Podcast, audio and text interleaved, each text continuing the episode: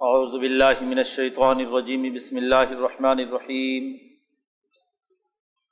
ولیکل وجہۃ هو مولیہا فاستبقوا الخیرات. اینما تکونوا یأتی بکم اللہ جمیعا، ان اللہ علی کل شیء قدیر. صدق اللہ العظیم. آج ہم نے صورت البقرہ کا نصف آخر سماعت کیا ہے۔ کل یہ بات عرض کی گئی تھی کہ صورت البقرہ کا موضوع بین الاقوامی سطح تک انسانی معاشرے کی تشکیل کے بنیادی قوانین اور ضابطوں کی نشاندہی کرنا ہے۔ پہلے حصے میں اللہ تبارک و تعالیٰ نے اس حقیقت کی نشاندہی کی ہے کہ سوسائٹی کی تشکیل کے لیے بنی اسرائیل اب یہ صلاحیت نہیں رکھتے کہ وہ کسی بین الاقوامی انقلاب کو برپا کر سکے اس لیے کہ ان میں چند خرابیاں پیدا ہو گئیں۔ حق و باطل کے درمیان تلویز حقائق کا سامنا نہ کرنا، خود عمل نہ کرنا اور دوسروں کو نصیحت کرنا۔ وغیرہ وغیرہ۔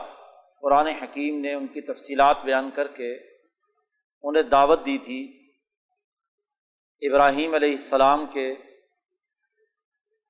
بین الاقوامی انسانی اصولوں کی۔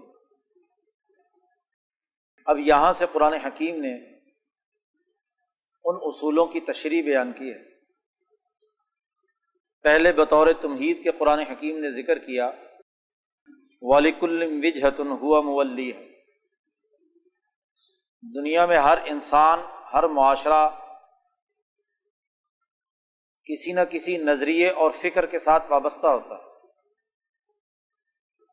ایسا نہیں کہ کوئی سوسائٹی بغیر کسی فکر اور نظریے کے کام کرے۔ ہر معاشرے میں ایک فکر کار فرما ہوتا ہے۔ یہ فکر اور نظریہ تمہارا کیا ہونا چاہیے؟ قرآن حکیم کہتا ہے فستبق الخیرات۔ انسانی بھلائی کے کام میں تمہیں سبقت لے جانا ہے۔ معیار یہ ہے کہ انسانیت کی بھلائی کس میں ہے؟ اس کی خیر خواہی کا نظام کیسے ہے؟ جو انسانوں کے لیے بہتر ہے اس فکر اور نظریے کو قبول کیا جائے گا۔ اور جو انسانوں کے لیے نقصان دہ ہے، تکلیف کا باعث اس نظریے کو قبول نہیں کرنا چاہیے۔ دنیا میں تمام قوانین، سیاسی نظاموں کی تشکیل، معاشی اور اقتصادی امور کی تفہیم کی اثاسیات بیان کر دی۔ کہ اس کی اثاسیات یہ ہیں کہ اگر وہ انسانوں کی بھلائی کے لیے بہتر قانون تو اسے تسلیم کیا جائے۔ اور انسانیت کو نقصان پہنچانے والی بات ہے، تو اسے کسی صورت قبول نہیں کیا جائے۔ یہ پہلی بنیادی بات قرآن حکیم نے ارشاد فرما کے، اس کتاب مقدس قرآن حکیم دنیا میں لانے والے رسول اللہ صلی اللہ علیہ وسلم کی حیثیت کا تعین کیا ہے۔ کما ارسلنا فیکم رسول من کم یتلو علیہ کم آیاتینہ و یوزکی کم و یو الم کم الکتاب الحکمہ و یو الم کم مالم تکون تعلمون۔ ہم نے تمہاری طرف ایک رسول بھیجے ہیں جن کا پہلا بنیادی کام یہ ہے کہ یتلو علیکم آیاتنا۔ ہماری آیات تمہیں پڑھ کر سنائیں۔ احکامات خدا بندی الہی قوانین اور ضابطوں کی آپ کے سامنے قراد کریں۔ دوسری بات ارشاد فرمائی وہ یو ذکی کم وہ رسول ہم نے اس لیے بھیجے ہیں۔ تاکہ تمہارے دلوں کا تزکیہ کرے۔ دلوں کے میل کچیل زنگ آلودگی کو ختم کرے۔ گویا کہ دلوں کو کھینچ کر اللہ کے ساتھ جوڑنے کا کام۔ تزکیہ۔ و علم کم کتاب و اور تمہیں کتاب سکھائے۔ اس کے قوانین اور ضابطوں کی تعلیم دے۔ شریعت۔ والحکمت اور اس کتاب کو عمل میں لانے کی حکمت اور سیاست سمجھائے۔ گویا کہ نبی کی بیست کے تین بنیادی اثاسیات بیان کر دی۔ شریعت، طریقت اور سیاست۔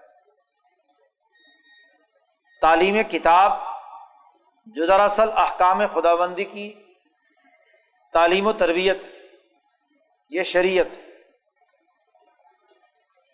قوانین اور ضابطے ہیں۔ سوسائٹی کیسے تشکیل دی جائے گی؟ افراد کے درمیان سماجی معاہدات کیسے سر انجام پائیں گے؟ اس کے قوانین اور ضابطے بیان کیے گئے۔ دوسرے یہ کہ ان قوانین کو عمل میں لانے کی مہارت، صلاحیت، استعداد کیسے پیدا ہوگی؟ اس کے لیے تزکیہ ہے۔ طریقت، دلوں کو سیکل کرنے کا کام، دل و دماغ کو پالش کرنا ہے۔ اس میں یہ مہارت پیدا کرنی ہے کہ وہ ان قوانین کو عمل میں لانے کی جدوجہد اور کوشش کرے، بغیر کسی مفاد اور لالچ کے۔ اخلاص، للہیت جرت و ہمت، احسان کی کیفیت کے ساتھ احکامات الہیہ کو انسانی معاشرے میں نافذ کر اور تیسرے، ان قوانین کا عملی نظام قائم کرنا۔ ایسی حکمت عملی ترتیب دینا، ایسا سیاسی طریقہ وجود میں لانا، عملی نظام تشکیل دینا کہ جس سے وہ قوانین انسانی فائدے کے طور پر ظاہر تین بنیادی فرائض نبی اکرم صلی اللہ علیہ وسلم کی تعلیمات کے مقرر کیے گئے۔ اور پھر اسی روشنی میں فرد کی تعمیر و تشکیل سے لے کر اس کی سیرت سازی کے عمل، شخصیت سازی کے عمل سے لے کر اقوام عالم کے درمیان بین الاقوامی سطح کے قوانین اور ضابطوں کی تفصیلات باقی صورت مبارکہ میں بیان کی گئی۔ اور اس کا آغاز اگلے رقو سے ہوتا ہے۔ سب سے پہلا حکم جو مسلمان جماعت کی تربیت اور تزکیے، اس کی شخصیت کی تعمیر کے لیے دیا گیا، وہ یہ ہے کہ فض قرونی از قرکن میرا ذکر کرو، میں تمہارا تذکرہ کروں۔ اللہ نے اپنے یاد کرنے کا حکم دیا۔ ذکر اللہ، انسانی شخصیت کی تعمیر میں بڑی بنیادی حیثیت رکھتا ہے۔ فرد کی ترقی، اس کی روح کی کامیابی، اس کی صلاحیتوں کے نکھار کے لیے سب سے پہلا عمل ذکر اللہ ہے۔ دن میں یہ بات عرض کی گئی تھی کہ حضرت مجد الفسانی رحمۃ اللہ علیہ نے لکھا ہے کہ لا الہ الا اللہ کا ذکر یہ انسانی روح کا علاج قلب کی کمزوریاں اور کوتاہیاں اس ذکر سے دور ہوتی یعنی انسان اس کائنات میں موجود کسی بھی طاقت و قوت کو خدائی اختیارات کا مالک نہ سمجھے۔ لا الہ۔ اور ذات باری تعالی کے ساتھ اپنا مخلصانہ تعلق قائم کر دے اللہ۔ ما سب اللہ کی نفی کر کے اللہ کی ذات کے ساتھ وابستگی۔ یہ پہلی بنیادی بات۔ اور اللہ نے یہاں حکم دیا ہے فض قرونی امر ہے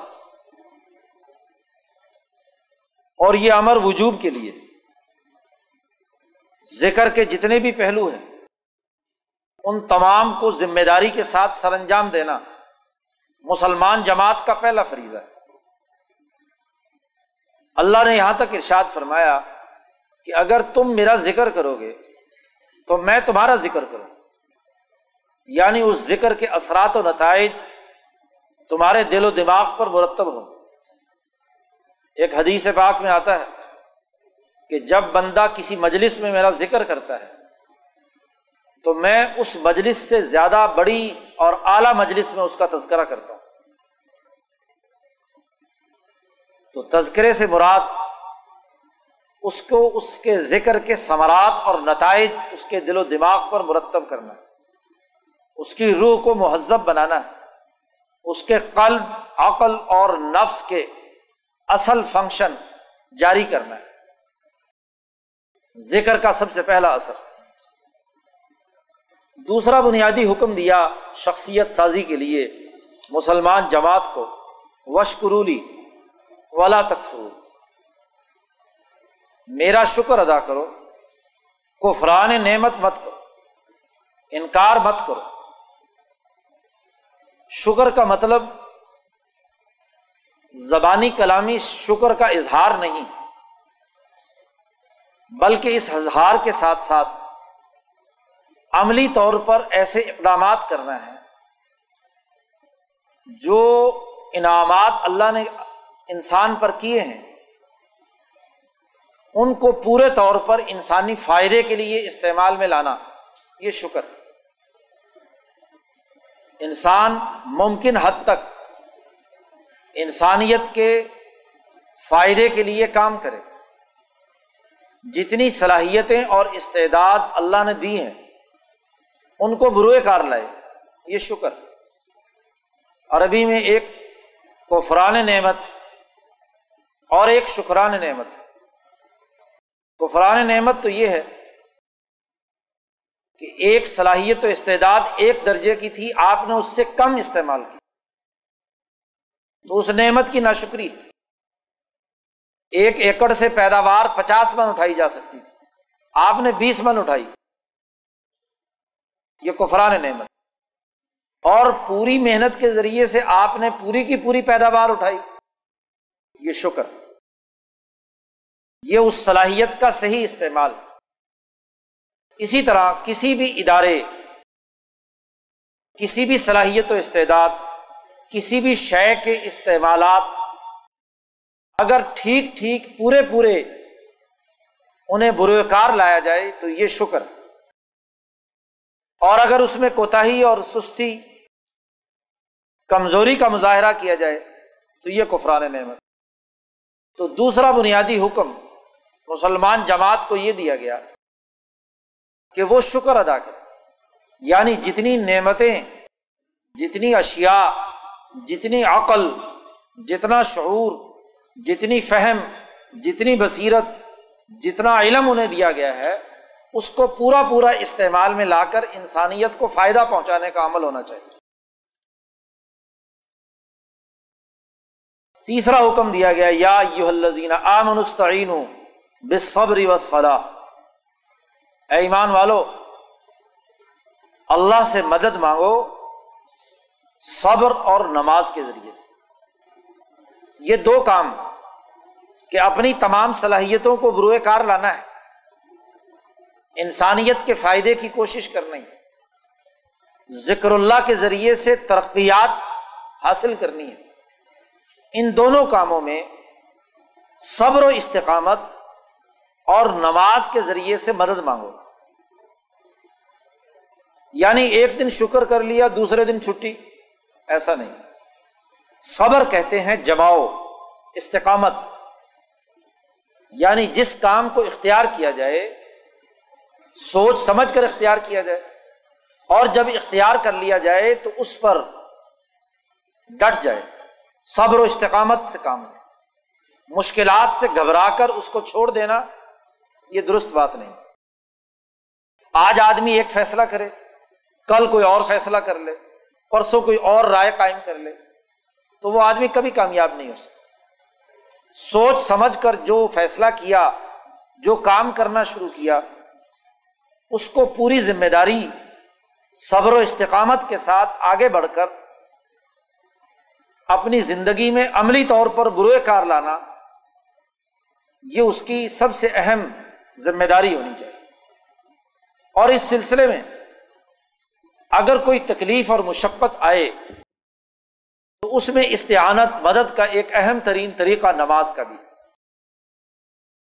نماز ایک ایسی عبادت کہ انسان کی بہت سی مشکلات کو دور کر دیتے راستے کی رکاوٹوں کو ختم کر دیتے نبی اکرم صلی اللہ علیہ وسلم کے بارے میں احادیث مبارکہ میں آتا ہے کہ ایزا حضب امر بادر الصلاح جب حضور کو کوئی اہم معاملہ درپیش ہوتا تھا، تو آپ نماز کی طرف دوڑتے تھے۔ نماز یعنی اخبات اللہ کا وہ عمل جب پوری توجہ سے کیا جائے، تو اس کام کے بہت سے مشکل پہلو حل ہو جاتے ہیں راستہ سمجھ میں آ جاتا ہے۔ بلکہ بخاری شریف میں تو حضرت عمر فاروق رضی اللہ تعالیٰ عنہ کے بارے میں آتا ہے۔ آپ حضرت عمر فرماتے ہیں کہ اجا ہی زو جیشی سلاد میں اپنے جہاد کا لشکر اس کی ترتیب اپنی نماز میں قائم کرتا ہوں۔ نماز میں میں یہ سوچتا ہوں کہ کس دشمن کے مقابلے پر کون کون سے افراد پر مشتمل ٹیم زیادہ اچھا نتیجہ پیدا کرے۔ تو اپنے لشکر کی تیاری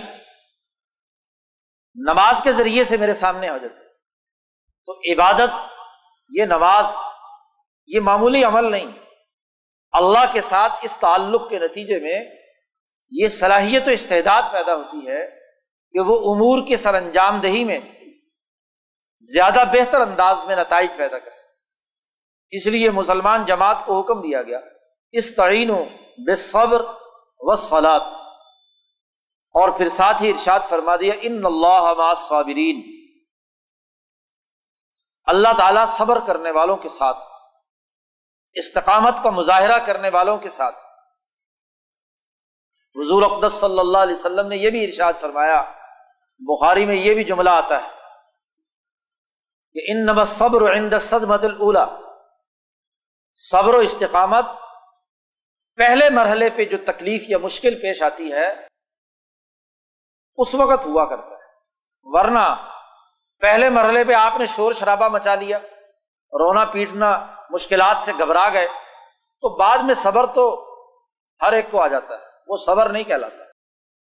جو کمزوری یا بزدلی کا مظاہرہ کرنا تھا، وہ پہلے مرحلے میں ہوتا۔ تو آدمی مشکلات سے پہلے مرحلے میں ہی نبرد آزما ہونے کے لیے صبر و استقامت کا مظاہرہ کرے۔ تیسری بات یہ ارشاد فرمائی، شخصیت کی تعمیر کے حوالے سے کہ وہ اللہ کے راستے میں مطلوبہ مقاصد کے حصول کے لیے اسے جان بھی قربان کرنا پڑے، تو وہ جان کی قربانی دینے کا بھی عزم اور ارادہ رکھے۔ مولانا عبید اللہ سندھی فرماتے ہیں کہ جو قوم موت نہیں قبول کرنے کی صلاحیت اور استعداد رکھتی ضرورت اور ہمت رکھتی، وہ کبھی کامیاب نہیں ہو سکتی۔ موت قبول کر کے اعلی مقاصد کے اہداف کے لیے انسان جدوجہد اور کوشش کرے تو اس کی کامیابی کو کوئی نہیں روک سکتا۔ جو آدمی اس بزدلی کا شکار ہو کہ اس کام کرنے میں میری جان چلی جائے گی تو وہ کام کبھی نہیں ہو سکتا۔ دنیا میں جن قوموں نے ترقی کی، وہ مشکلات اور ہلاکتوں کو چیلنج کر کے، ان کا مقابلہ اور مزاحمت کر کے موت کو ہتھیلی پر رکھ کر اقدامات کیے ہیں تو نتائج حاصل تو اس لیے تیسری بات قرآن حکیم نے یہ کہی کہ جو تم میں سے اللہ کے راستے میں شہید ہو جاتے ہیں، وہ دراصل مردہ نہیں ہے بل احیا ولا قلعہ تشرون وہ زندہ ہے کیونکہ انہوں نے قوموں کو زندہ کرنے کے لیے اپنی جان قربان کی۔ دراصل شہید کی موت قوم کی حیات سوسائٹی اور اجتماعیت کی زندگی کے لیے گویا کہ اس نے کام کیا۔ قرآن حکیم نے اسی کے ساتھ اس بات کا بھی حکم دیا کہ اس کائنات میں جتنی چیزیں انسانیت کے فائدے کے لیے اللہ نے پیدا کی ہیں، جن کا تعلق انسان کے معاشی معاملات کے ساتھ قرآن نے ان کی ایک تفصیل بیان کی ہے کہ کون کون سی نعمتیں تمہارے لیے دن رات بڑی بڑی کشتیاں، بہت سے ایسے معاشی اعمال کہ جس کا قرآن نے تذکرہ کرتے ہوئے کہا بیما ینف الناس، جو انسانیت کے نفع اور فائدے کے لیے تھی، یہ کائنات میں گرد و پیش بہت سی چیزیں تمہارے لیے ہم نے پیدا کی۔ اب ان کا لازمی نتیجہ یہ ہونا چاہیے کہ تمہارا رزق حلال قرآن نے مسلمان کیا، بلکہ پوری انسانیت کو کہا یا یوناس کلو مما فل ارد حلال طیبن اے لوگو، وہ رزق کھاؤ جو حلال بھی ہو اور طیب بھی۔ دو بنیادی شرطیں لگائی ایک تو رزق حلال، حرام نہیں ہونا حلال کا مطلب تمہاری محنت و مشقت، تمہارے معاوضے، کام کے معاوضے کے نتیجے میں تمہارے پاس مال آیا۔ یعنی کسی دوسرے کا مال لوٹ کھسوٹ کر کے تم نہیں کھا سکتے۔ ایک تو یہ کہ تمہاری محنت و مشقت سے تم نے کمایا۔ یا تو خود کمایا ہے اور اگر دوسرے نے کمایا ہے تو جائز تبادلے یعنی اس کا عوض دے کر تم نے اس کے بدلے میں چیز لی۔ حلال تو یہ۔ اور اسی کے ساتھ ساتھ کہا طیبن وہ پاکیزہ بھی ہونا چاہیے۔ چیز پیدا ہو گئی، اگر وہ خراب ہے، تمہارا اپنا کھانا تھا۔ لیکن بدبو پیدا ہو گئی، سڑان پیدا ہو گئی۔ تو وہ بھی استعمال نہیں کر سکتے، اس لیے کہ آپ کے پیسے لگے ہیں۔ تو آپ کو وہ سڑا ہوا بھی کھانا ہے۔ نہیں۔ حلال ہے، لیکن طیب نہیں۔ ہے وہ انسانی جسم کے لیے درست اور فائدہ مند نہیں۔ اس لیے اس کے استعمال کرنے کی اجازت نہیں۔ تو حلال طیبن رزق کھاؤ جو حلال بھی ہو اور طیب بھی اگلی آیت میں واضح طور پر اللہ نے ارشاد فرما دیا کہ اگر اللہ کی عبادت کرنا چاہتے ہو تو تمہارے لیے لازمی ہے کہ کلو من طیبات ہی ماں رزق ناکم پاکیزہ رزق کھاؤ اور اللہ کا شکر ادا کرو۔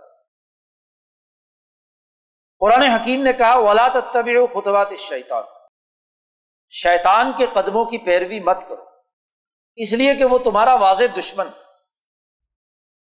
انسانیت کا دشمن شیطان۔ لفظ شیطانہ کا مادے کا مطلب انسانیت سے دور۔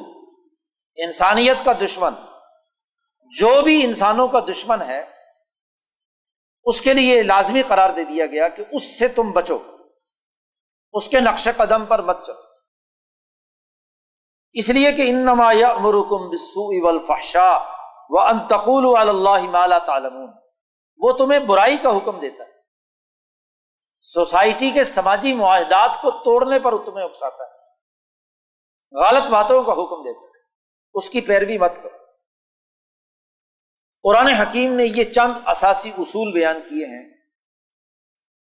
ایک، فرد کی تعمیر و تشکیل۔ اس کی سب سے پہلی اجتماعیت کی ترقی اور کامیابی کے لیے۔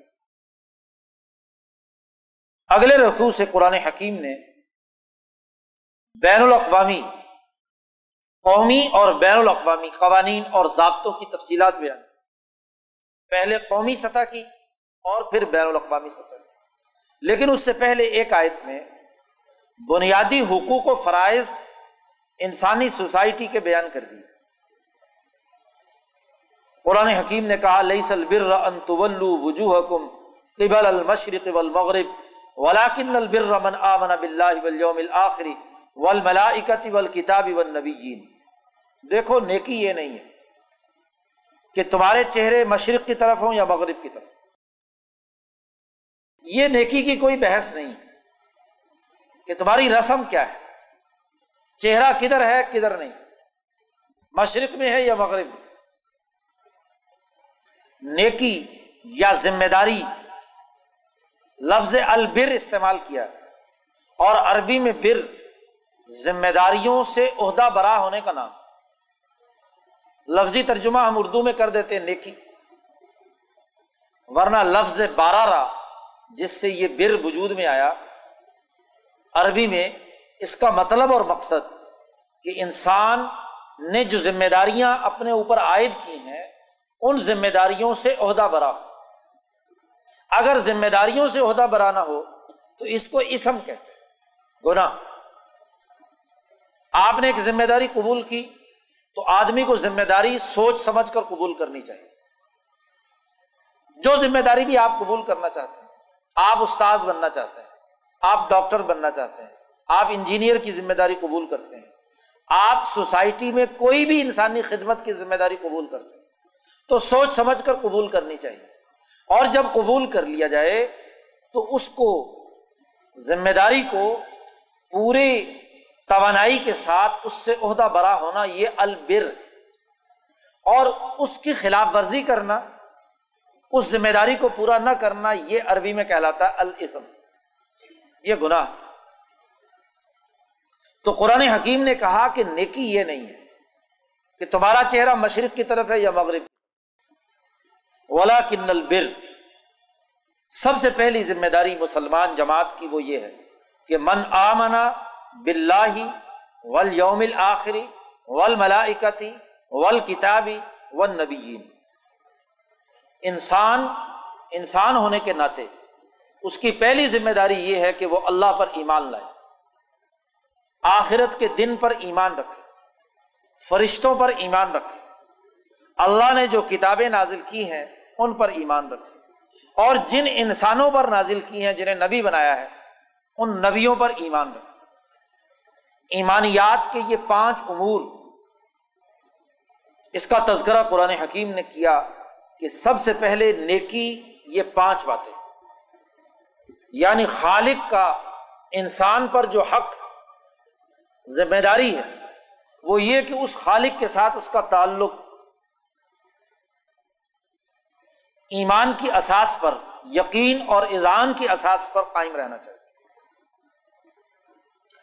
اللہ کے حقوق بیان کرنے کے بعد، انسانوں کے حقوق جو ایک انسان پر، ایک مسلمان پر عائد ہوتے ہیں، قرآن نے ان کا تذکرہ کیا۔ وہ آت المالا الحب بھی زویل قربا ول یتامہ ول مساکین و نیکی یہ ہے کہ مال کی محبت اور ضرورت کے باوجود اس مال کو رشتے داروں پر خرچ کرنا زویل قربا سوسائٹی کے یتیم اور مسکین افراد پر خرچ کرنا۔ وبن سبیل مسافروں پر خرچ کرنا۔ وسائلین اور جو تم سے سوال کرنے والے ہیں۔ اپنی کسی ضرورت اور احتیاج کے لیے۔ وہ پھر رقاب اور انسانوں کی گردنوں کو آزاد کرانے کے لیے۔ افراد غلام ہیں، قومیں غلام ہیں، تو ان کو غلامی سے نجات دلانے، آزادی اور حریت کے لیے مال خرچ کرنا۔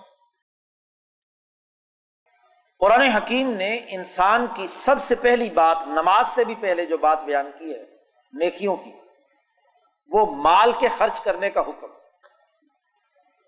الحبی ہی انسان طبی طور پر مال کی محبت رکھتا ہے۔ تو اس محبت کے باوجود اپنے عزیز و اقارب، سوسائٹی کے یتیم و مسکین، محتاج اور سوال کرنے والوں پر مال خرچ کرنا انسانوں کو غلامی سے نجات دلانے کے لیے مال خرچ کرنے کا حکم دیا گیا۔ نیکی یہ نیکی مشرق و مغرب کی بحث نہیں۔ نیکی مال کا خرچ کرنا ہے۔ اور قرآن حکیم نے یہ اس لیے بیان کیا کہ عام طور پر معاشروں میں سرمایہ پرستی کا رواج ہوتا ہے اور سرمایہ پرستی میں دولت کی محبت، خواہش بہت بڑی بھی ہوتی ہے۔ اس کو توڑنے کے لیے یہ حکم دیا گیا کہ وہ اس قسم کے تمام رویوں کا انکار کر کے مال کو انسانی سوسائٹی کے مفاد میں خرچ کرنے کے لیے کردار ادا کر نیکی کا اگلا حکم بیان کیا، وہ اقام سلاد مال کی محبت نکل جانے کے بعد دل پاک صاف ہو گیا۔ اب اقام سلاتا نماز قائم کرے یہ بھی نیکی ہے۔ وہ آت زکات زکات ادا کرنا، یہ نیکی ہے۔ اور پھر ایک اور اہم بات ارشاد فرمائی ولمفون بیاہ دہم ازا آہد جب کسی انسان سے تم نے معاہدہ کر لیا ہو، تو اس معاہدے کو پورا کر۔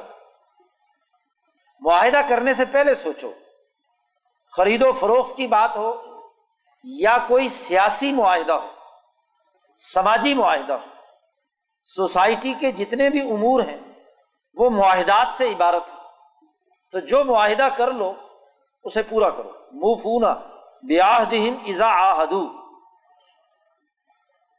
اور پھر اگلا حکم بیان کیا و صابرین و ذرا وحین الباس ان تمام امور کو سر انجام دینے کے لیے مصیبتیں اور مشقتیں برداشت کرنی پڑے شیطانی تاحوتی قوتیں تم پر جنگ مسلط کر دیں۔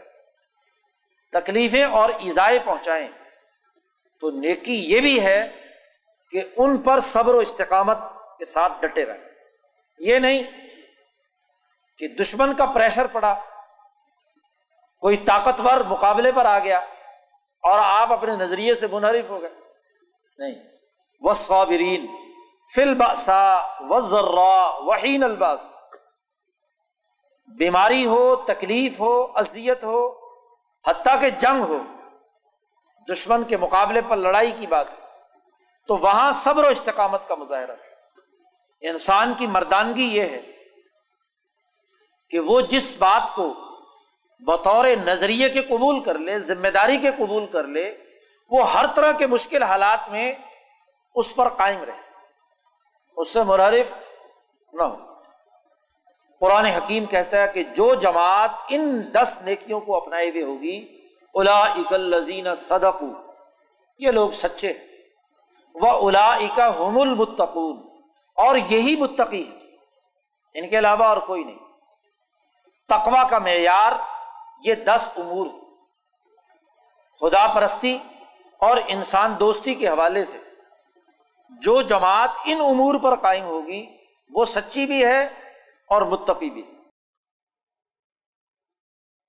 تو اس پہلی آیت میں بنیادی اثاثی امور کی نشاندہی کر دی اور پھر سوسائٹی کی تشکیل کے لیے، سیاسی معاشی تشکیل کے لیے قوانین اور ضابطے بیان کرنا شروع کیے۔ قرآن حکیم نے پہلا قانون بیان کیا، یا آمن کوتبہ علیہ القصاص فل قطر دیکھیے، انسانی معاشرے میں سب سے پہلی بات انسانی جان کی حفاظت۔ انسانی قتل ہونے لگے۔ انہیں کو تباہ و برباد کیا جائے۔ تو انسانی معاشرہ ترقی کیسے کرے گا؟ اس کی تعمیر و تشکیل کیسے ہوگی؟ انسانی ایلیمنٹس پر مشتمل ہی تو معاشرہ ہے اور خود انسانی عنصری تباہ ہونے لگے۔ تو سب سے پہلے انسانوں کو قتل ہونے سے روکنے کا قانون بیان کیا قرآن نے کہ یاد رکھو، کوئی انسان دوسرے انسان کو قتل نہیں کرے۔ اور اگر کسی نے یہ غلط حرکت کی، تو اس کے بدلے میں اس قاتل کو بھی بطور قصاص کے قتل کیا جائے۔ قصاص کا لغوی معنی ہے ہم مثل، برابر، مساوات، مماثلت۔ یعنی جیسے آپ نے ایک انسان کو قتل کیا، بے ہی اسی کے بدلے میں دوسرے انسان کو قتل کیا جائے۔ یعنی دونوں کی روح برابر ایک کی روح ختم کر دی گئی تو اس قاتل کی بھی روح۔ دنیا میں اب باقی رہنے کے قابل نہیں اور جب قاتل کو یہ معلوم ہو کہ دوسرے کی میں جان لے رہا ہوں تو میری جان بھی اس کے بدلے میں جائے گی، تو وہ کبھی کسی دوسرے انسان کو قتل نہیں کرے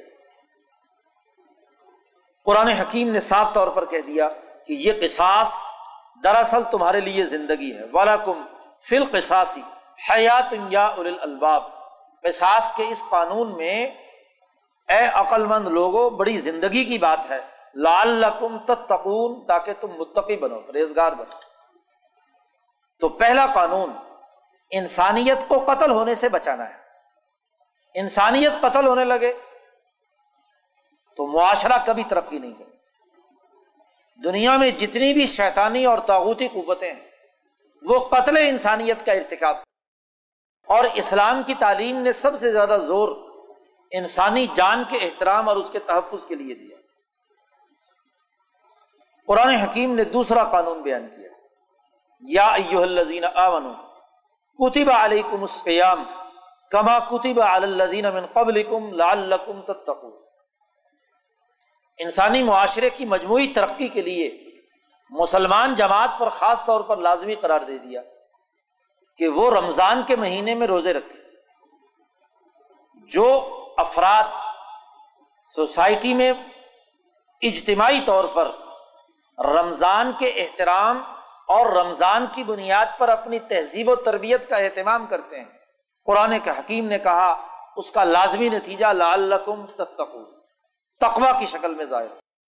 اور اس لیے واضح طور پر حکم دے دیا گیا کہ فمن شاہدہ من کو مشاہرہ فل یسم تم میں سے جو آدمی بھی اس رمضان کے مہینے میں زندہ موجود ہو، اس پر روزہ رکھنا فرض۔ فل یسم اسے روزہ رکھنا۔ قرآن حکیم نے اگلا قانون بیان کیا تیسرا، انسانیت کو بچانے کے لیے، انسانیت کے تحفظ کے لیے ایسے انسان نما درندوں کو قتل کرنا، ان کا مقابلہ کرنا، ان کی مزاحمت کرنا، یہ تیسری ذمہ داری ہے قومی سطح کے نظام کی۔ یاد رکھیے، ان تمام قوانین میں انفرادی بات نہیں ہو رہی، بات اجتماعی ہے۔ قصاص کے قانون پر بھی عمل درآمد قومی سطح کا نظام کرے گا۔ فرد کو یہ اختیار نہیں ہے کہ وہ از خود کسی قاتل کا تعین کرے اور اسے قتل کرنا شروع کر دے۔ نہیں، ایک پروسیجر کے تحت، ایک عدالتی نظام کے ذریعے سے سزا کا یہ عمل ہو۔ اور پوری سوسائٹی میں اجتماعی سطح پر روزے کا اجتماعی نظام قائم کرنا۔ ایک ہے فرد کا کام، ایک ہے قومی سطح پر اس کا اہتمام کا عمل۔ ظاہر ہے کہ یہ ذمہ داری بھی اجتماع کی ہے، قوم کی، کہ وہ اجتماعی طور پر اس کا اہتمام کرے۔ اسی طرح تیسری بات ارشاد فرمائی وقات حتیٰ لا تکون فتنتن و یقون دین تیسرا حکم بیان کیا کہ سوسائٹی میں فتنہ پروری بہت بڑا جرم۔ افراد موجود ہوں، لیکن ان کے درمیان تصادم بد امنی ہو، معاشی بھوک ہو، قتل و غارت گری ہو، لڑائی اور جھگڑا ہو، فتنہ اور فساد ہو، یہ بہت بڑا جرم۔ اس فتنہ اور فساد کو ختم کرنے کے لیے جہاد اور قتال رکھا گیا۔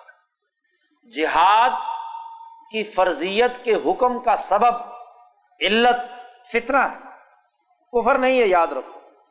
یہ بڑی غلط بات لوگوں میں پھیلا دی گئی کہ جہاد کا اصل سبب اور علت کفر ہے۔ اگر علت کفر ہو تو دنیا میں کوئی کافر زندہ نہیں رہنا چاہیے تھا۔ چاہے وہ ذمی ہی کیوں نہ بن جائے، جب علت کفر ہے کہ جو آدمی بھی کافر ہو، اس کو قتل کر دینا ہے، تو پھر کوئی کافر کسی زمانے میں باقی رہ سکتا ہے۔ اور اگر دنیا بھر کے سارے کافروں کو قتل کر دیا جائے تو مسلمان کس کو بنانا ہے؟ دعوت کس کو دینی ہے؟ قتال یا جہاد کی علت فتنہ ہے کہ سوسائٹی میں فتنہ اور فساد یہ بہت خرابی کی بات ہے۔ قرآن نے آگے واضح طور پر کہہ دیا کہ ول فتن تو اشد من القتل۔ فتنہ اور فساد مچانا یہ قتل سے زیادہ شدید ترین بات قتل بہت بڑا جرم لیکن فتنہ اس سے بھی بڑا جرم کیونکہ جب سوسائٹی میں عدم استحکام ہوتا ہے، امن و امان نہیں ہوتا، تو اس وقت لاکھوں انسان قتل بھی ہو جاتے ہیں، بے روزگار بن جاتے ہیں، معاشی بھوک میں مبتلا ہوتے ہیں، اذیتوں اور تکلیفوں میں مبتلا ہوتے ہیں۔ اور یہ بہت بڑا جرم مستحکم، مضبوط نظام قائم کرنا سیاسی اور معاشی سسٹم بنانا یہ اولین ضرورت ہے اور جو اس راستے میں رکاوٹ پیدا کرے اس کے ساتھ قتال کا حکم دیا گیا۔ ایک اور حکم دیا گیا قانونی قومی سطح پر کہ انفقو فی سبیر اللہ ولا تلقو بھی کو ملتا اللہ کے راستے میں خرچ کرو۔ انفاق ایک اصطلاح ہے قرآن حکیم۔ قومی سطح پر ایسا نظام بنایا جائے کہ جس میں سوسائٹی کے تمام لوگوں کی ضروریات کی کفالت کا اہتمام یہاں بھی انفرادی بات نہیں جہاد اور قتال کا فیصلہ بھی حکومت کرے گی، نظام کرے گا۔ پرائیویٹ جہاد کی کوئی کوئی تصور نہیں ہے۔ اسلام میں کہ ہر فرد خود تلوار لے لے، بندوق لے لے اور خود جہاد کرنا شروع کر دے۔ اسی طریقے سے قومی سطح کا معاشی نظام، وہ بھی قومی سطح کے سیاسی، معاشی سسٹم کے ذریعے سے ہوگا۔ وہ اس کا اہتمام کرے گا۔ افراد کو انفرادی طور پر ترغیب تو ہے کہ وہ مال خرچ کرے، لیکن مال کے خرچ کرنے کا باقاعدہ معاشی سسٹم قومی سطح کے نظام کے ذریعے سے قائم کیا جائے۔ اسی طریقے سے ایک اور قانون بیان کیا گیا۔ وہ عتم الحج والعمرۃ اللہ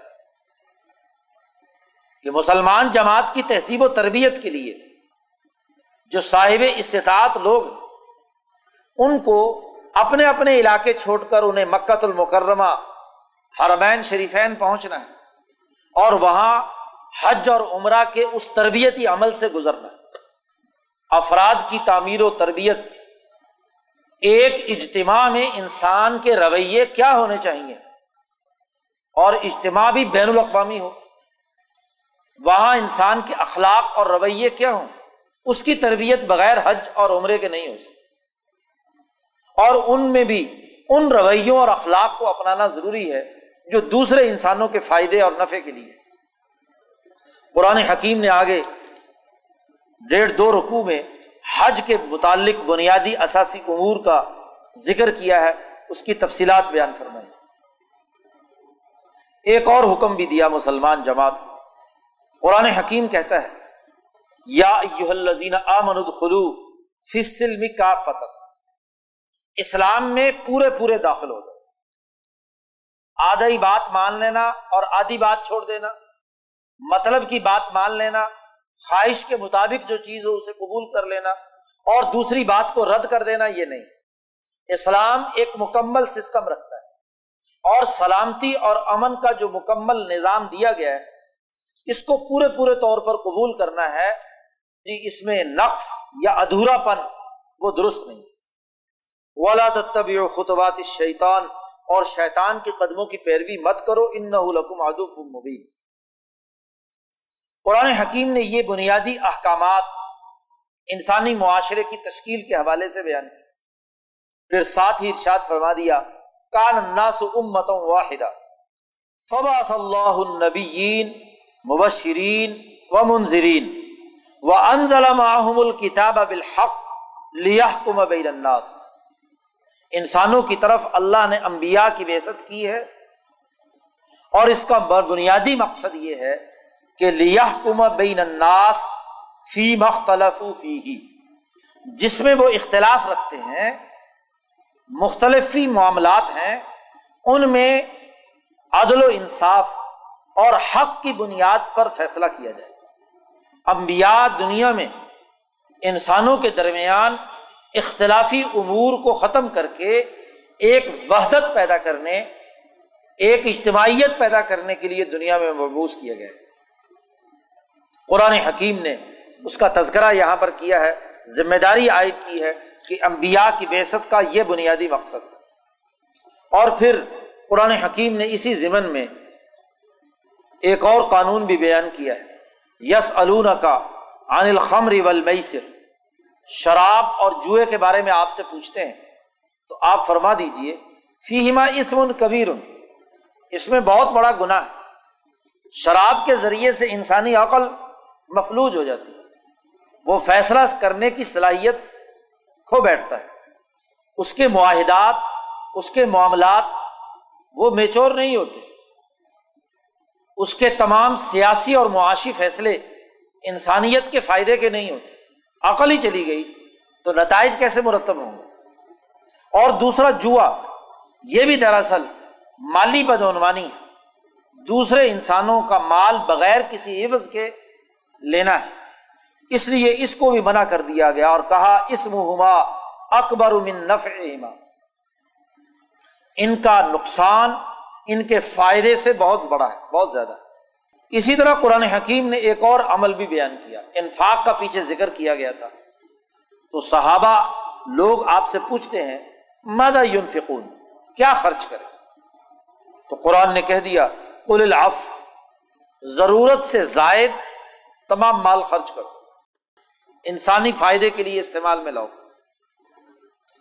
ایک جگہ قرآن حکیم نے یہ بات ارشاد فرمائی اور دوسری جگہ پر ارشاد فرمایا کل ما انفق منشین جو بھی خرچ کرو گے، اس کا تمہیں فائدہ ہوگا۔ یہ دو حکم دو طرح کی صورتحال کے حوالے سے جاری کیا گیا ہے۔ ایک قوم خوشحال ہے، وسائل وافر مقدار میں موجود ہے تو وہ زکوٰۃ کا فریضہ ادا کرنے کے بعد باقی مال اگر نہ بھی خرچ کرے، تو تب بھی کوئی حرج نہیں، کیونکہ سوسائٹی میں ہر فرد زکوٰۃ دینے والا ہے، لینے والا کوئی نہیں۔ لیکن اگر صورتحال ایسی ہو کہ جس میں سوسائٹی میں بھوک اور غربت ہے اور محض زکوٰۃ سے ضرورت پوری نہیں ہوتی، تو اس وقت یہ حکم دیا گیا العف کہ ضرورت سے زائد جتنا بھی مال ہے، وہ اجتماعی مفاد کے لیے خرچ کرنے کے لیے دے دو۔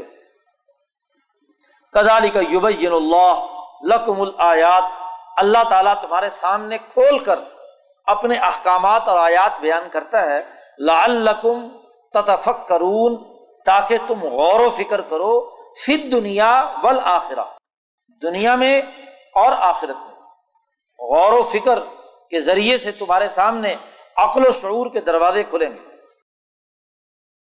قرآن حکیم نے اس کے بعد معاہدہ نکاح اور اس سے متعلقہ امور تقریباً ایک پاؤ میں بیان کیے ہیں۔ کہ سوسائٹی میں، سوسائٹی کی ترقی کے لیے یہ ضروری ہے کہ مرد اور عورت کا تعلق ایک معاہدہ نکاح کے ذریعے سے ہونا چاہیے۔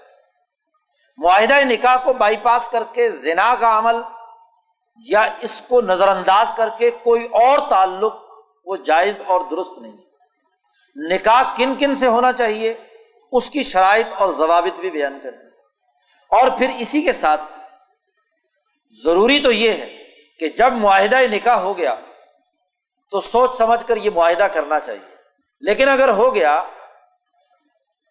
نکاح ہو چکا، تو اب اس کے فرائض اور ذمہ داریاں دونوں فریقوں کو مل کر سر انجام دینی۔ اس کو برقرار رکھنا چاہیے۔ لیکن اگر معاملہ ایسا ہو جائے کہ دونوں کا نبھاؤ کرنا مشکل، تو قرآن نے یہاں طلاق کا قانون بھی بیان کر دیا کہ اگرچہ یہ سب سے مبوض ترین عمل ہے طلاق کا۔ لیکن اس سے بہتر ہے کہ ہر وقت کی لڑائی اور جھگڑا اور ایک دوسرے کی توہین و تزلیل کے بجائے دونوں ایک معاہدے کے تحت الگ ہو جائیں اور وہ کسی اور جگہ نکاح کر لے، معاہدہ کر لے اور وہ کسی اور دوسری جگہ نکاح کر لے۔ تو پہلی بات تو یہ کہ اس معاہدے کو بچانا ہے۔ اور اگر نہ بچ سکے کسی بھی وجہ سے، تو اس کا ایک طریقہ کار بھی قرآن حکیم نے یہاں طلاق کی شکل میں بیان کر دیا اور طلاق کا طریقہ بھی واضح کر دیا۔ یہ فیملی سسٹم اس حقیقت کی نشاندہی کرتا ہے کہ اگر قومی سطح کے نظام میں بھی جو سوشل کانٹیکٹ ایک معاہدہ ہوا ہے، حکمران اور عوام کے درمیان، اول تو اس معاہدے کے مطابق دونوں اپنے اپنے فرائض سر انجام دیں۔ لیکن اگر ایسا معاملہ نہیں ہوتا قومی سطح کے حکمران سوسائٹی کی ضروریات پوری نہیں کر پاتے۔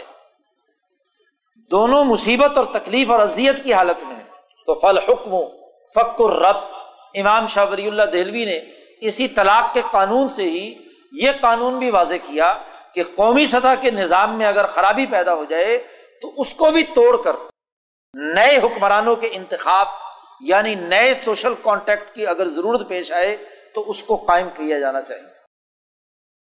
قرآن حکیم نے اس طرح قومی سطح کے نظام کے حوالے سے بھی بنیادی ہدایت اور رہنمائی دی اور اسی سلسلے میں قرآن حکیم نے ایک واقعہ بھی یہاں پر بیان کیا علم تارا الدین خرج من دیار وہم الوف حضر المعود ایک جماعت جو دشمن کا مقابلہ کرنے، غلط سسٹم کو توڑنے جالود کے نظام کا مقابلہ کرنے کے لیے نکلتی ہے اور داود علیہ السلام، گزشتہ قوموں کا یہ واقعہ قرآن نے یہاں پر ذکر کیا، داود علیہ السلام نے اس جماعت بنی اسرائیل کی طرف سے دشمن سے لڑائی لڑی لڑی اور اس کے اس پورے سسٹم کو توڑ کر عدل و انصاف کا نظام قائم کیا، ایک نیا سوشل کانٹیکٹ قائم کیا، نیا حکومتی نظام قائم کیا، خلافت کا ایک نیا نظام قائم کیا۔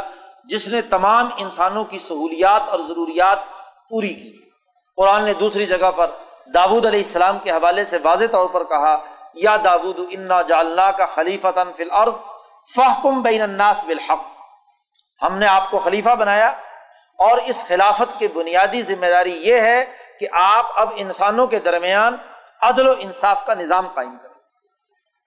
قرآن نے اس قصے سے متعلقہ کچھ امور یہاں پر بیان کیے وقال الحم نبی ان اللہ قد باسلکم تالوتا ملکہ بادشاہ بنایا گیا تالوت اب جب تالوت کو حکمران بنایا گیا، تو جو پرانے حکمران طبقات تھے، انہوں نے کہا، عجیب آدمی ہے، یہ غریب آدمی، اس کو آپ نے بادشاہ بنا دیا۔ انا یقون الہ الملک علینا۔ اس کی حکمرانی ہم پر کیسے قائم ہو سکتی ہے؟ وہ نہ احق بال ملک من ولم یو تصاطم من المال۔ اس کے پاس تو نہ مال ہے، نہ دولت ہے، نہ کوئی وجاہت ہے۔ یہ کسی جدی پشتی سیاسی خاندان سے تعلق نہیں رکھتا۔ تو نہ اس کے پاس جاگیر، نہ سرمایہ، نہ دولت۔ یہ بادشاہ کیسے بن گیا؟ دو اعتراض انہوں نے کیے۔ ایک تو یہ کہ یہ بادشاہوں کے خاندان میں سے نہیں۔ حالانکہ سیاست تو خاندانی لمیٹڈ کمپنیوں کا حق ہے۔ اسی کا بس حکمران ہونا چاہیے، چاہے ایک خاندان ہو یا دوسرا خاندان ہو، یہ کہاں سے درمیان میں آ گیا اور دوسرا یہ کہ نہ اس کے پاس دولت ہے، نہ مال ہے، نہ جاگیر ہے، نہ کوئی اور چیز، تو اس کو کیسے بادشاہ بنا لی قال ان اللہ علیکم وزادہ بستن فی العلم والجسم۔ اللہ نے کہا کہ قومی سطح کے نظام کے قیام کے لیے یہ دو شرطیں جو تم نے بنا لی ہیں، ان کا اعتبار نہیں۔ اصل میں تو دو شرطیں لازمی یہ ہیں۔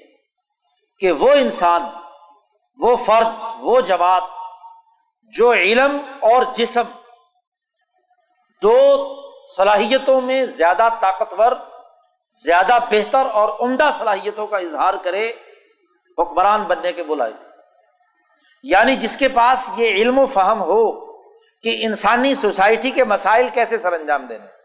لوگوں کی ضروریات کیا ہیں؟ مشکلات کیا ہیں؟ کس حالت میں زندگی بسر کر رہے ہیں؟ ان کے سیاسی، سماجی اور معاشی مسائل کیا ہیں؟ اور ان کے حل کرنے کا طریقہ کیا ہے؟ تو زیادہ ہو بستاً فی العلم۔ اس کے اندر علم وافر مقدار میں ہے۔ یہ سیاسیات کا شعور رکھتا ہے۔ سماجی زندگی کا فہم رکھتا ہے۔ مسائل کو سمجھتا ہے اور مسائل کے حل کرنے کا طریقہ کار جانتا ہے۔ ایک تو یہ صلاحیت۔ اور دوسری صلاحیت جو ہے وہ یہ ہے کہ اس کے اندر طاقت اور قوت بہادر اور دلیر۔ یعنی جو فیصلہ کر لے، مسائل اور مشکلات کے حل کرنے کے لیے اس کو کر گزرتا ہے۔ بزدلی کا مظاہرہ نہیں کرتا۔ بستاً فل جسم کا مطلب بہت موٹا تازہ ہونا ضروری نہیں ہے۔ طاقتور، بہادر، دلیر۔ یعنی اس کی فیصلہ کرنے کی صلاحیت و استعداد وہ بہت عمدہ ہو۔ ضرورت اور دلیری کے ساتھ اپنے کیے ہوئے فیصلوں کو عمل میں لا سکے، اس کے مطابق اقدامات کر سکے۔ تو قرآن حکیم نے کہا کہ تالوت کے اندر یہ دو باتیں پائی جاتی اس لیے ہم نے حکمرانی اس کو دی ہے۔ اور قرآن حکیم نے اسی تناظر میں ہر قومی سطح کے نظام چلانے والے حکمران طبقے کے لیے ان دو صلاحیتوں کو لازمی قرار دے دیا۔ کہ وہ اس کے پاس علم ہو اور پھر اس کے اندر وہ طاقت و قوت ہو کہ جو کچھ وہ صحیح اور درست سمجھتا ہے، اس کو عمل میں لانے کے لیے اپنی تمام تر توانائیاں استعمال کرے۔ قرآن حکیم نے تالوت کے اس تذکرے میں بتلایا ہے کہ کس طریقے سے تالوت کے لشکر میں ہی داود علیہ السلام تھے اور انہوں نے قتل داود جالوتا و آتا اللہ الملک۔ کیسے داود نے جالود کو قتل کیا جو دشمن، انسانیت دشمنی کا کردار ادا کرنے والا تھا، اور کیسے ان کو اللہ پاک نے حکمرانی عطا کی تالوت نے اپنی حکومت میں انہیں حصے دار بنایا اور تالوت کے انتقال کے بعد داود علیہ السلام خلیفہ بنے۔ انہوں نے اپنے پورے علاقے پر علم اور جسم کی اساس پر ایک بہت عمدہ نظام قائم کیا۔ یہاں تک قرآن حکیم نے قومی سطح کے نظام کے بنیادی اثاثی اصول واضح کر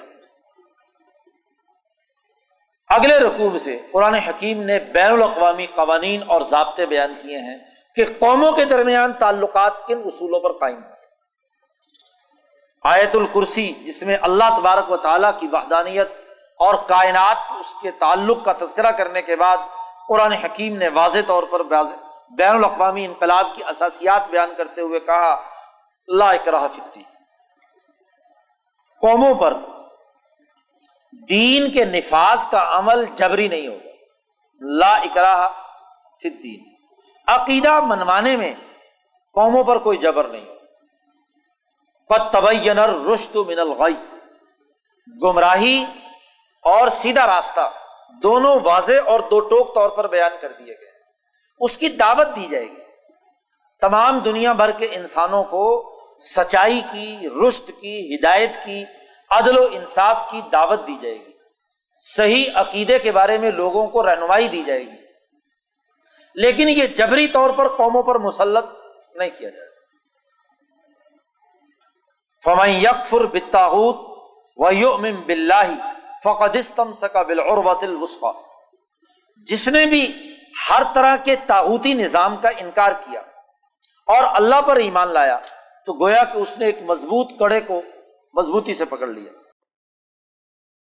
قرآن حکیم نے تاحوتی نظام کے خاتمے کا اعلان تو ضرور کیا۔ یعنی ظلم کے سسٹم کو تو برداشت نہیں کیا جائے گا۔ اسے تو بین الاقوامی سطح پر ہر جگہ توڑا جائے گا۔ لیکن عقیدہ زبردستی مسلط نہیں کیا جائے گا۔ تو قرآن حکیم نے بین الاقوامی سطح پر اقوام عالم میں قرآن کی دعوت کا طریقہ کار واضح کر دیا کہ عقیدے کی دعوت لیکن ظلم کے نظام کو قبول نہیں کیا جائے گا، اس سے برات کا اعلان کیا جانا ضروری اور پھر اسی تناظر میں، جیسے پہلے بنی اسرائیل کو دعوت دے کر آخر میں ابراہیم علیہ السلام کے نظریے کی طرف انہیں بلایا گیا تھا، یہاں مسلمان جماعت کے سامنے ابراہیم علیہ السلام کا واقعہ دوبارہ ذکر کر کے دعوت دی ہے کہ ابراہیم جو امام انسانیت ہیں انہوں نے اللہ سے تعلق اور اللہ کے اس وحدانیت کی دعوت دینے کے لیے جو طریقہ کار اپنایا، وہ طریقہ کار تمہارے سامنے بھی ہونا چاہیے۔ قرآن حکیم نے ایک واقعے کے ضمن میں ابراہیم علیہ السلام کی تحریک اور ان کی جد وجہد کا تعارف کرا کر اس کو قبول کرنے کی دعوت کا اہتمام کیا۔ قرآن حکیم نے پھر یہاں ایک اور قانون اور ضابطہ انفاق مال کے حوالے سے بیان کیا۔ کہ اللہ کے راستے میں مال خرچ کرنا یہ نہ صرف قومی سطح پر ہوگا بلکہ بین الاقوامی سطح پر۔ کسی قوم کی غربت اور اس افلاس کو دور کرنے کے لیے بھی آپ کو مال خرچ کرنا ہے انسانیت کی فلاح و بہبود اور اس کی ترقی کے لیے۔ لیکن اس مال کے خرچ کرنے کا مطلب یہ نہیں ہونا چاہیے کہ تم لوگوں کو جن پر مال خرچ کیا ہے ان پر احسان جتلاؤ۔ احسان جتلا کر، انہیں کسی اذیت اور تکلیف میں مبتلا کرو۔ اس لیے مسلمان جماعت سے کہا گیا، یا الزین آ منو لاتبتلو صدقات کم بل من دیکھو، جو تم نے صدقہ اور خیرات یا انسانیت کے فائدے کے لیے مال خرچ کیا ہے، لوگوں پر اس کا احسان مت جتلاؤ۔ اور اس کے ذریعے سے انہیں تکلیف اور ایزا مت پہنچاؤ، ورنہ تو یہ ساری چیز ضائع ہو جائے گی۔ ایک مثال کے ذریعے سے قرآن حکیم نے اس کے ضائع ہونے کا تذکرہ بھی کیا۔ قرآن حکیم نے کہا، یا یو الزین آمن انفکو من تو یہ بات ماں کا سب تم و مما اخرجنا لکم من الارض۔ جو کچھ تم نے رزق حلال کمایا ہے، اس کو اللہ کے راستے میں خرچ کرو۔ انسانیت کے فائدے کے لیے مال خرچ کرنا یہ ضروری ولا تیم الخبیس بن غلط اور بیکار مال بوسیدہ چیز یا غیر استعمال ہونے کے قابل جو چیز ہے اس کو بت خرچ کرو۔ قرآن حکیم نے یہاں ایک اہم رویے کی نشاندہی بھی کی کہ دیکھو اشیطان یعید کم الفقر و یا امرکم بالفحشائی۔ شیطان تمہارا دشمن ہے۔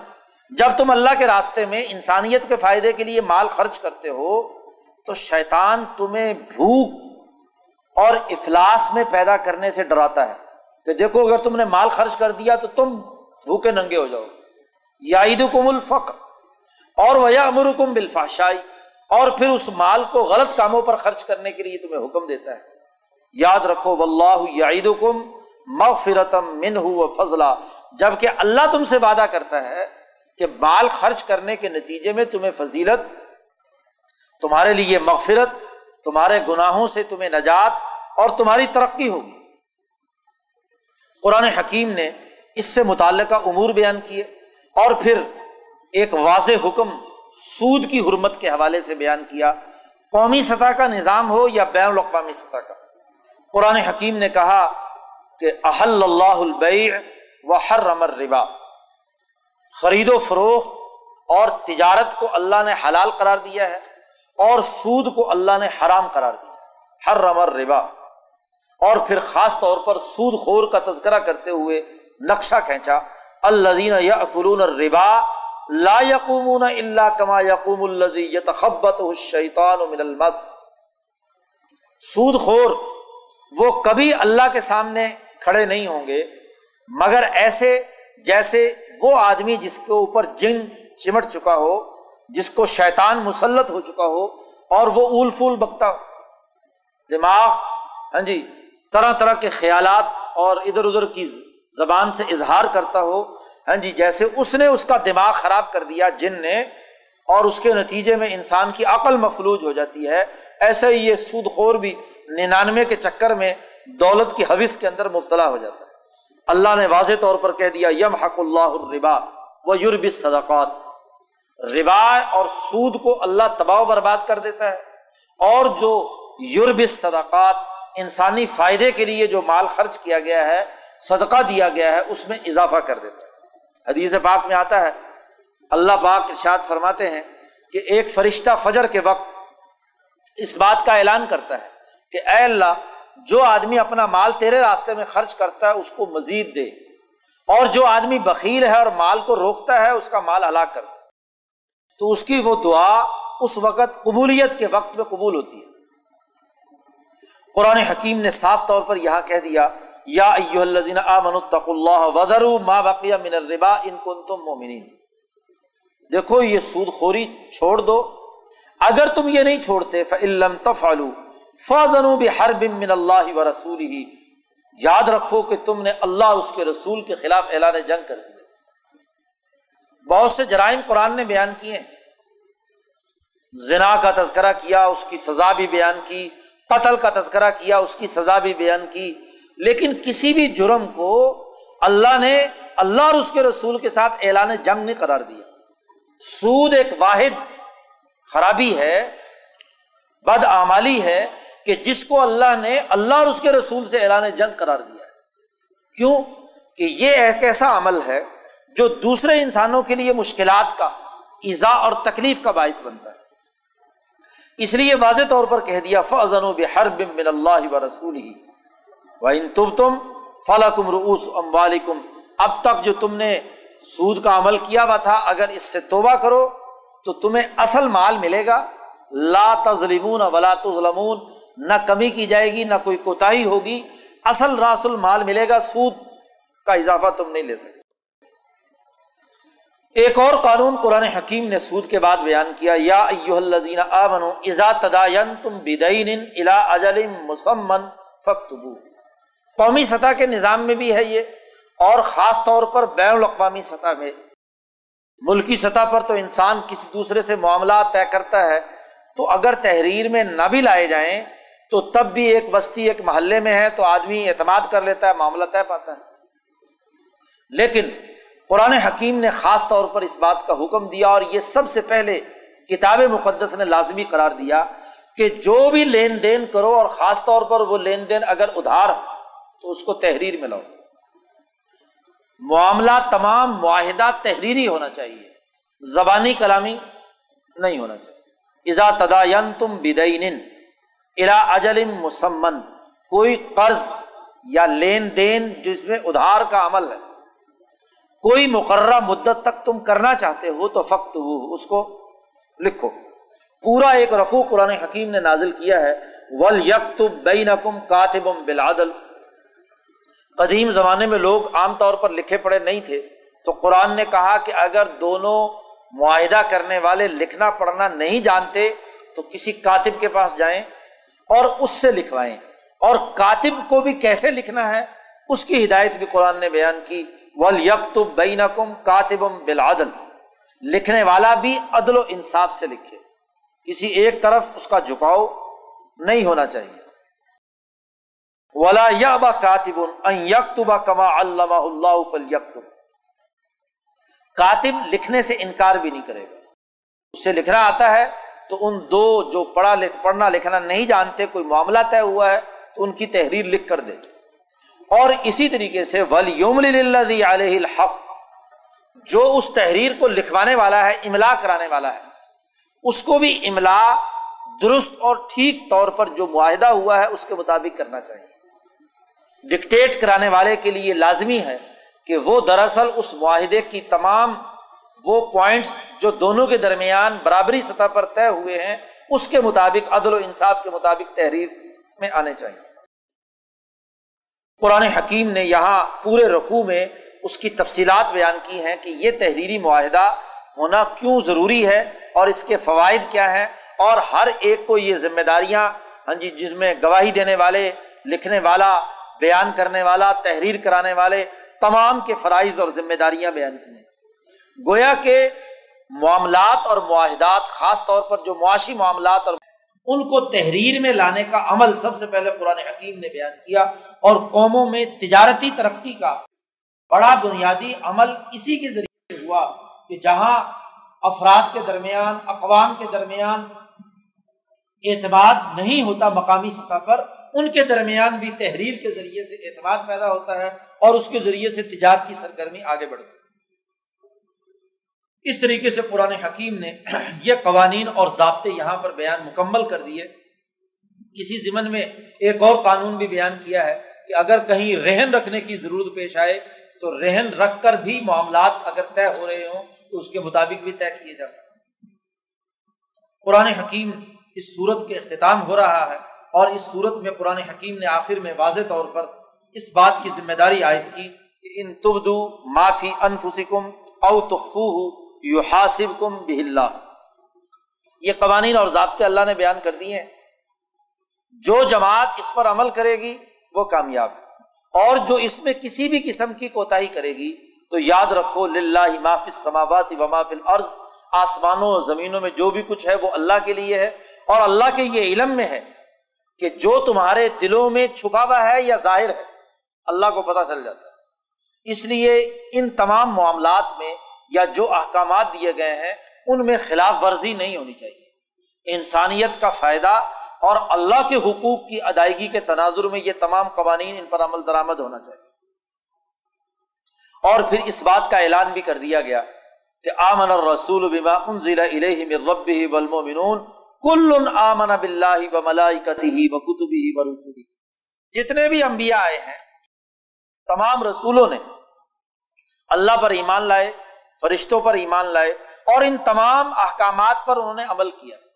آج مسلمان جماعت پر بھی یہ ذمہ داری عائد ہوتی ہے کہ وہ بھی اس بات کا اعلان کرے کہ لا نفرق بین احد مر رسول ہی رسولوں کے درمیان کوئی تفریق نہ کرے۔ ہر دور میں جو رسول آئے، انہوں نے انسانیت کی فلاح و بہبود اور ترقی کا قانون اور احکامات بیان کیے، لہذا تمام انبیاء برحق، ان کی تعلیمات برحق۔ اور آج ان تمام انبیاء کا خلاصہ اور جامع تعلیمات کتاب ایک مقدس قرآن حکیم کی شکل میں آ چکی اس لیے اب اس بات کا اعلان کرنا چاہیے۔ قالو سمعنا و اطعنا ہم نے یہ قانون سن لیا اور ہم اس کی پیروی بھی کریں گے، اس کی اطاعت بھی کریں گے۔ اور اس میں کوئی کوتا ہی ہو تو غفران کا رب بنا و علیہ المسیر ہم اے اللہ آپ سے معافی مانگتے ہیں اور پھر آگے دعا باقاعدہ قرآن حکیم نے سکھائی رب بنا اللہ تو آخذنا ان نسینا او اختانہ اے اللہ، ہم سے کوئی غلطی ہو جائے، لغزش بھول کر ہم سے، یا کوئی خطا ہو جائے، تو اس پر مواخذہ مت کرنا۔ ولا تو ہم ملنا مالا طاقت لنا بھی واف ونا وغفر لنا ورحمنا ہمیں معاف فرمانا، ہم پر رحم کرنا۔ انت مولانا فن سرنا القوم الکافرین۔ اور ہماری اس اجتماعی طاقت و قوت کو کافر قوم پر ہمیں غالب کرنا ہماری مدد اور نصرت کرنا شروع صورت میں مسلمان جماعت کے تعارف کے بعد کافروں کا تذکرہ کیا گیا تھا، جو اس حق کا انکار کرنے والے ہیں، اور ان کے لیے یہ سزا کا تذکرہ بھی کیا گیا تھا۔ اور سورت کے آخر میں مسلمان جماعت کی کامیابی اور اس جماعت کے خلاف مزاحمت کا عمل کہ جو کفر اور شرک اور ان احکامات کا انکار کر کے انسانی سوسائٹی میں ظلم و ستم پیدا کرتے ہیں، ان کے خلاف اپنی کامیابی کی دعا کا اعلان بھی کیا گیا۔ تو اول اور آخر دراصل غلبے کے لیے غلبے کی نشاندہی کرتی ہے۔ ایمان والی جماعت کے غلبے کا اعلان الائی کا حب المفلحون شروع میں اس کا تذکرہ کیا گیا اور غلبے کا اظہار سورت کے آخر میں بھی کیا گیا۔ فن سرنا القوم الکافرین۔ تو دراصل یہ مسلمان جماعت کے یہ تمام قوانین انسانی معاشروں پر غالب کرنے کے لیے ہیں، اس غلبے کے لیے ایک اجتماعی طاقت اور قوت کی ضرورت ہے۔ اس اجتماعی طاقت اور قوت کو کن قوانین پر عمل کرنا ہے، اس کی تفصیلات اس صورت مبارکہ میں بیان کر دی اللہ سے دعا ہے کہ ہمیں انہیں سمجھنے اور ان پر عمل کرنے کی توفیق عطا فرمائے۔ وہ آخر الحمد للہ رب